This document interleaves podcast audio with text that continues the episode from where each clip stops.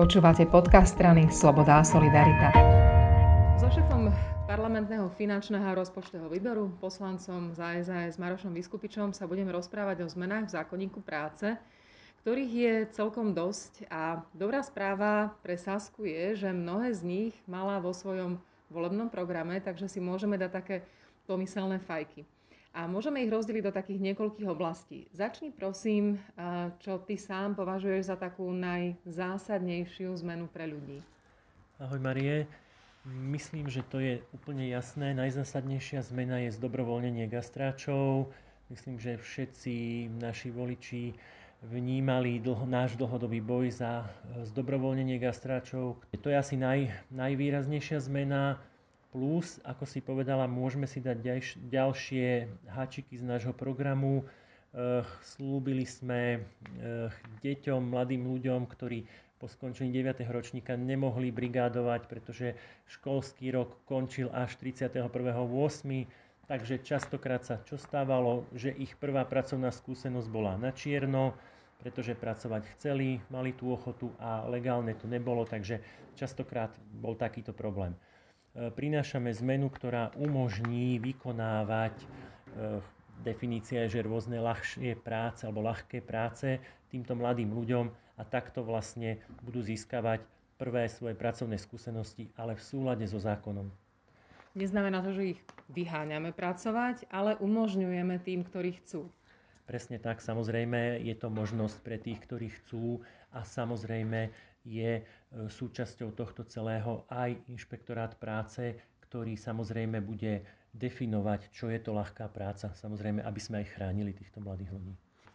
Ďalšia pomyselná fajka sa môže dať e, k sezónnym prácam. Dlhodobo farmári, najmä pôdohospodári, boli nešťastní z toho, že keď boli také tie návalové mesiace, tak mali hrozne komplikovanú administráciu každého jedného človeka, ktorého potrebovali, ktorého ruky potrebovali práve v niektorý daný deň. Aj toto sme zjednodušili. Presne tak. E, doteraz bolo treba vlastne mať e, dohodu o vykonaní, vykonaní práce uzatvorenú deň dopredu.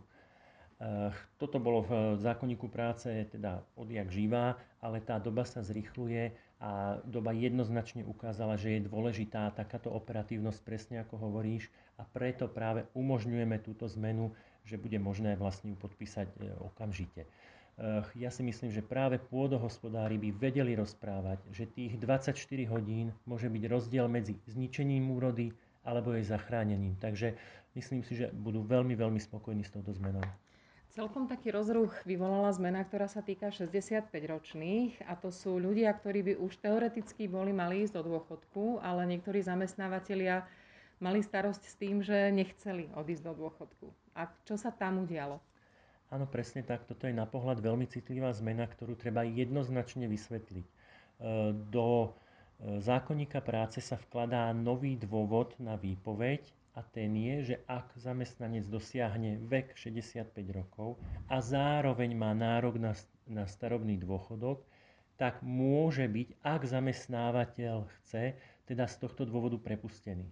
Čiže je to možnosť zamestnávateľa práve v tých prípadoch, keď už má zamestnanca, ktorého prínos e, už nie je adekvátny a nejak sa do toho dôchodku nezberá. V žiadnom prípade to nie je akoby bič na ľudí, ktorí pracujú, ktorí pracujú dobre a ich zamestnávateľ má o nich záujem. Je to pre zamestnávateľa možnosť, nie nutnosť. Takže nikto, s ktorým je jeho zamestnávateľ spokojný a má aj teda, povedzme, že vysoký dôchodkový vek sa nemusí obávať. Čiže myslíme tu aj na zamestnancov, nielen na zamestnávateľov?